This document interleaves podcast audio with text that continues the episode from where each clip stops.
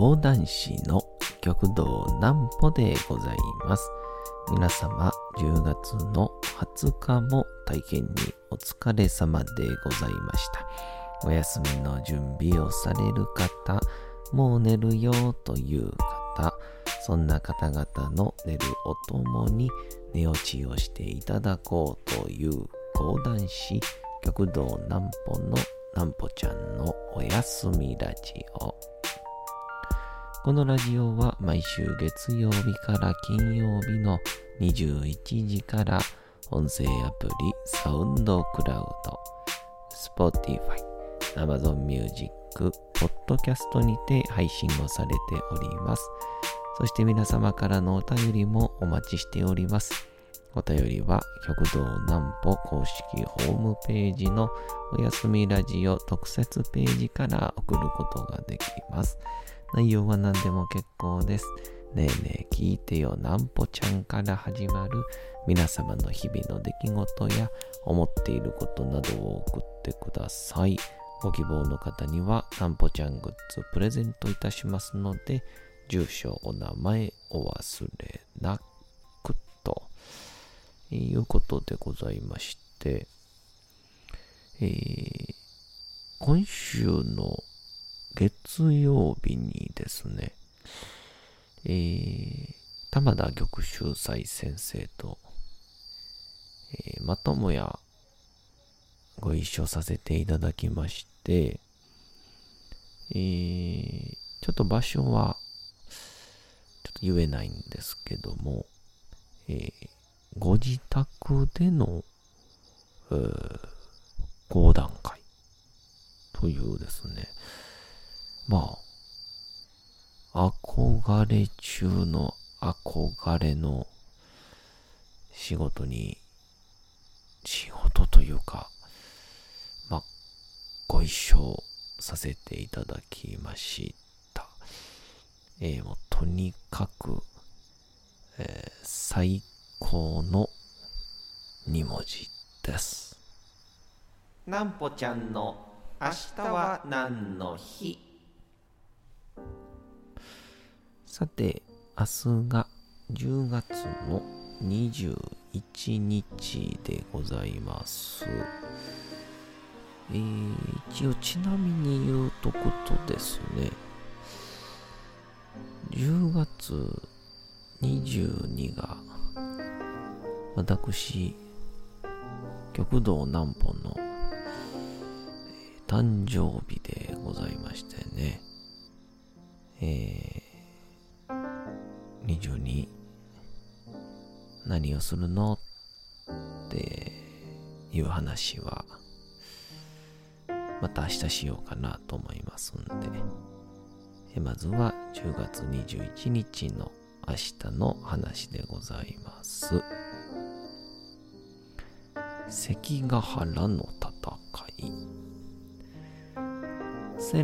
1600年10月21日。美濃の国現在の岐阜県。不破郡関ヶ原。不破郡関ヶ原で徳川家康と石田三成が退治をいたしました。関ヶ原の戦いが開戦をしました。これ旧暦で言うと慶長の5年9月の15日なのでまあまあまあここら辺はちょっとずつどちらかだけが残っていったりするんでしょうけどね。ちょっと乱暴な言い方ではありますが、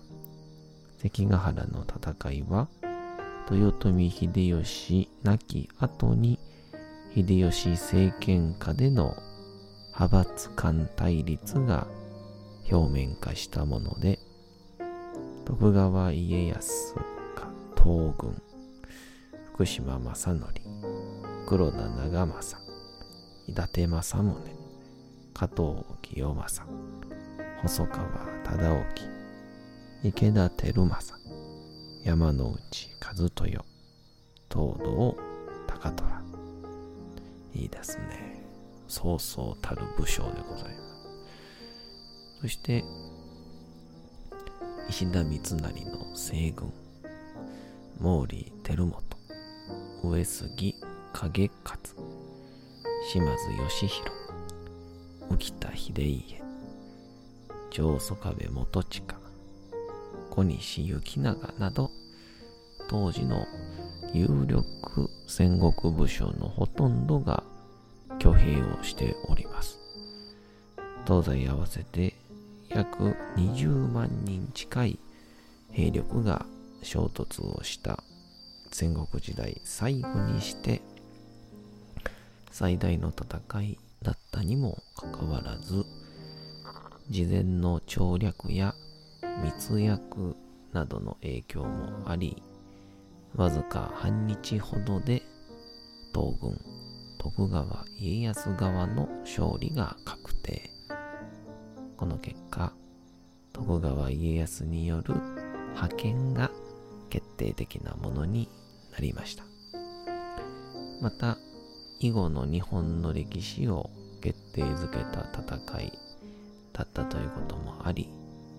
天下分け目の戦いと称されていますと、まあ、この後にまあいわゆる大阪の陣っていうのが、えー、始まるわけですけどもね。まあ、講談では、ナンバー戦記っていうのがあったりするんですけど、あの、まあ、この大阪の陣の方っていうのは、まあ、事実よりも、まあ、この講談師、特に上方の講談師が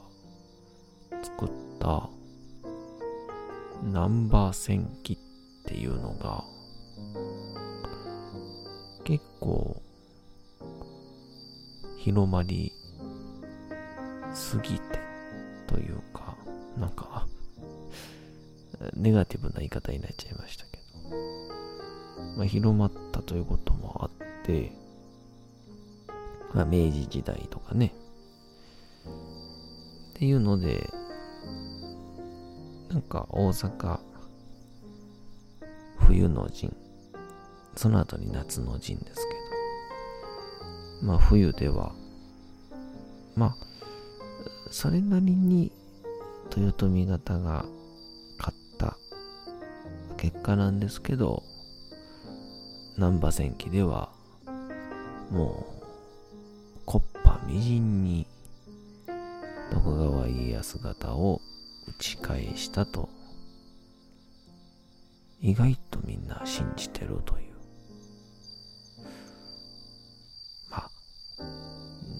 は言いつつね、それが本当の可能性もありますから。えー、皆さん、講談を聞くときは、えー、頭半ばでお聞きいただけたらとですけど。さあ、そんなんで、えー、月曜日に逆秀才先生とですね、の、ご自宅で講談会をやるというところに、えー、呼んでいただきまして、ご一緒させていただきまして。まあ、あの、まあ、昔で言う、何なんでしょうね。まあ、いわゆる、ホームパーティーのようなところに、芸人さんとか、まあ、パフォーマーさんとか、まあ時には、こう、ね、板前さんを呼んで開催するみたいな。料理を振る舞ってもらうみたいな。そういうのもあるんでしょうけど、っていうので、講談師の玉秀斎先生を、えー、定期的に、えー、ご自宅に呼ばれて、で、そこで、いつも、えー、講談会を、まあ、だいたい1時間から1時間ちょい、えー、やった。ところで、えー、みんなで、えー、奥様がこう腕を振るった、えー、大変美味しいお食事をいただくということだったんですけども、えー、今回はですね、なんと、えー、その、まあ、多分主催者のご夫婦が、行きつけで行ってらっしゃるのかはちょっと確認は取れてないんですが、えー、お料理屋さんで、そこの大将の、いくつだったかな？確か32歳とかっていう、すごく若い方が、えー、出張料理人として家まで来られてまして。でめちゃくちゃすごい料理を、振る舞ってくださいまして。もうちょっとした突き出しに始まりまたそれもですねべらぼうにうまいんで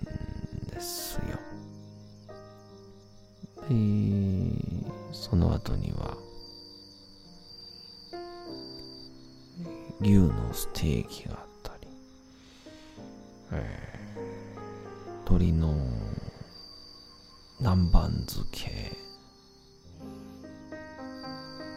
あとすごいこうこれいくらでも食べれてまうでっていうような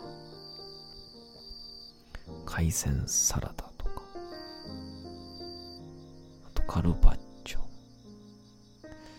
そして最後の最後にですね。あのイカのパスタが出てきたんですけどもうこれがですね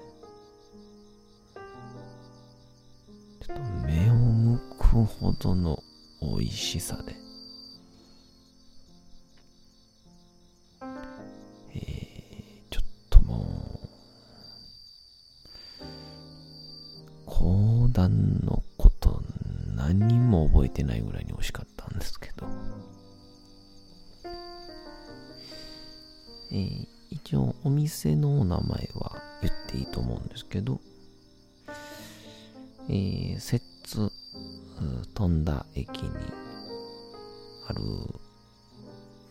鉄板料理アキンドっていう漢字で商人って書いてアキンドって読むらしいんですけども、えー、その鉄板料理屋で。えー、なんかお昼は、ラーメンとかもやってらっしゃるみたいな感じの、すごく素敵なお店だったんですけど、えー、まあまあまあ、えー、いろんなお料理を食べる手前にですね、えー、講談をやったんですけど、えー、ほんとね、まあ、まあ、この話聞いてると、なんか、すごい、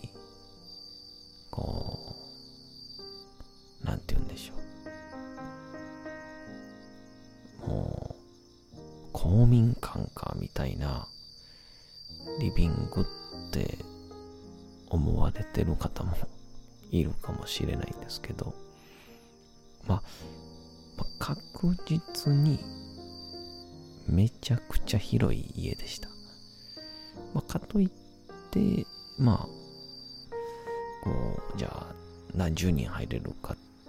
ていう場所ではないんですけど、家の一番奥にあるソファーが、で、そのソファーの前に小さな机を置いて、そこに尺台を置きまして、で、ソファーの上に座るんですけど、あの、驚くほど沈むっていうえー、でもあそこまで沈めば足しびれることもないんでしょうね。うん。で、まあ僕は、えー、チャップリン。第1話と第2話を連続で、だいたい枕含めて、30分ぐらいですかね。やらせていただきまして。で、まあ、その後、玉秀斎先生が、まあ、二人でトータル1時間ぐらいかなっておっしゃってたので、まあ、僕が30、まあ、先生も30分で降りてこられるかなと思っていたら、まあ、あの、先生が、先日、阪神百貨店でのイベントがあって、そこでの、こう、いろんな専門家たちと出会った。まあ、めっちゃ面白いんですけど、その話からスタートして、その後、本来話す予定だった人物の話をしようとしたけど、別の話をしたいということで、えー、先生がその武将に関してはタンタンタンタンとあらすじを喋ってでそれを喋った後でさあ、いよいよ本編です。ということで、出世の白餅を、東堂高虎のね、お話ですけど、やられまして、えー、気づいたら、なんと先生、一人で1時間喋ってはりましたけど、えーり先生の遠い側面の喋り、そして体力、えー、脱帽でありました。また行きたいです。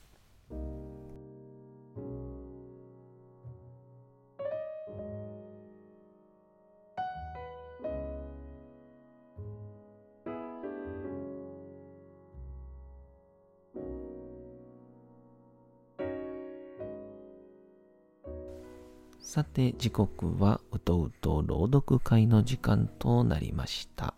皆様小さい頃眠れなかった時にお父さんお母さんおじいちゃんおばあちゃん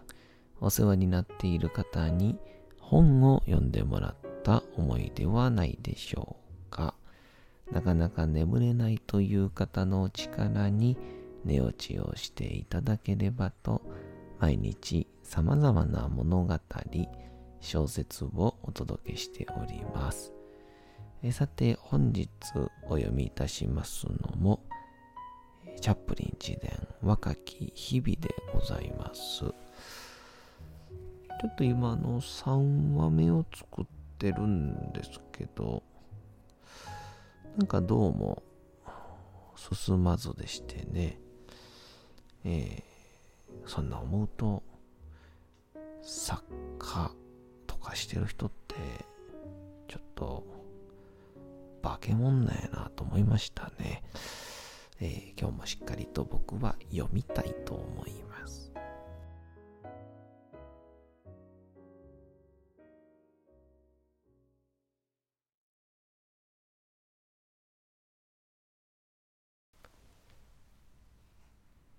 チャップリン自伝若き日々。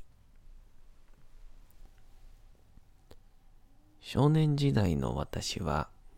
祖父のことをいつもマナーか文法か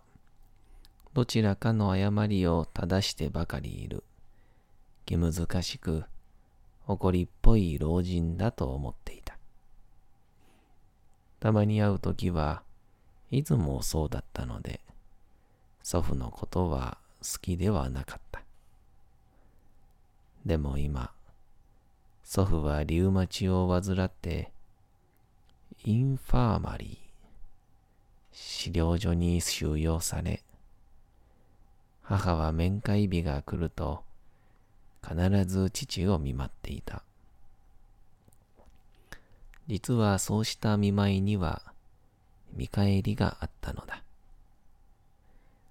面会に行った母はいつも袋いっぱいの新鮮な卵を持ち帰ってきたのである。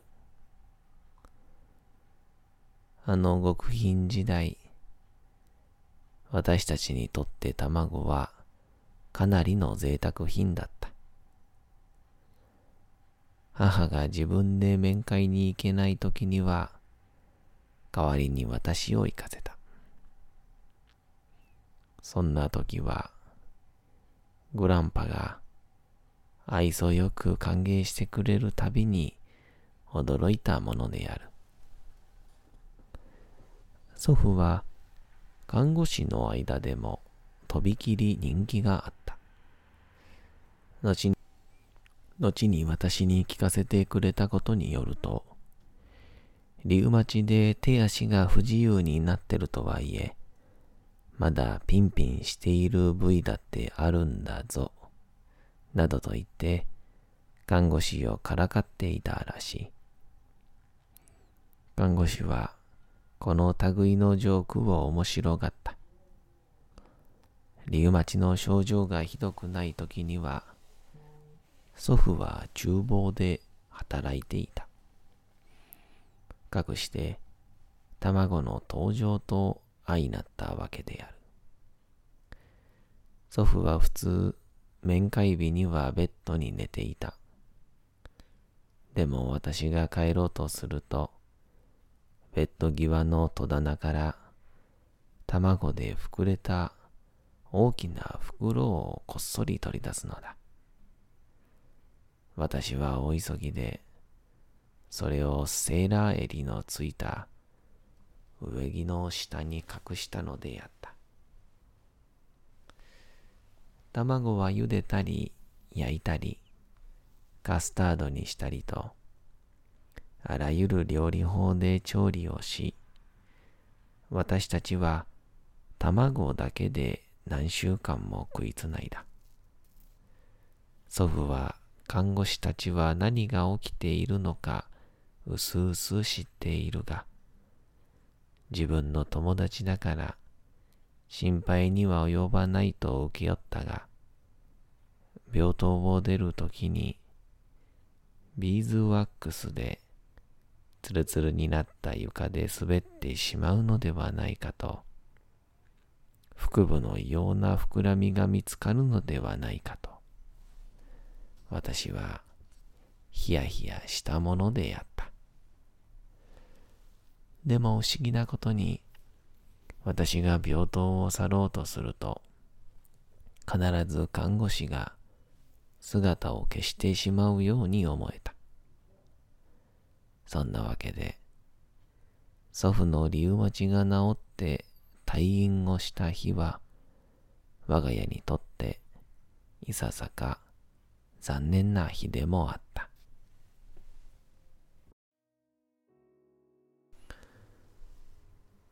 さて、本日もお送りしてきました、なんぽちゃんのおやすみラジオ。というわけでございまして、10月の20日も大変にお疲れ様でございました。明日も皆さん、街のどこかでともどもに頑張って、夜にまたお会いをいたしましょう。なんぽちゃんのおやすみラジオでございました。それでは皆さん、おやすみなさい。すやすやすやーん。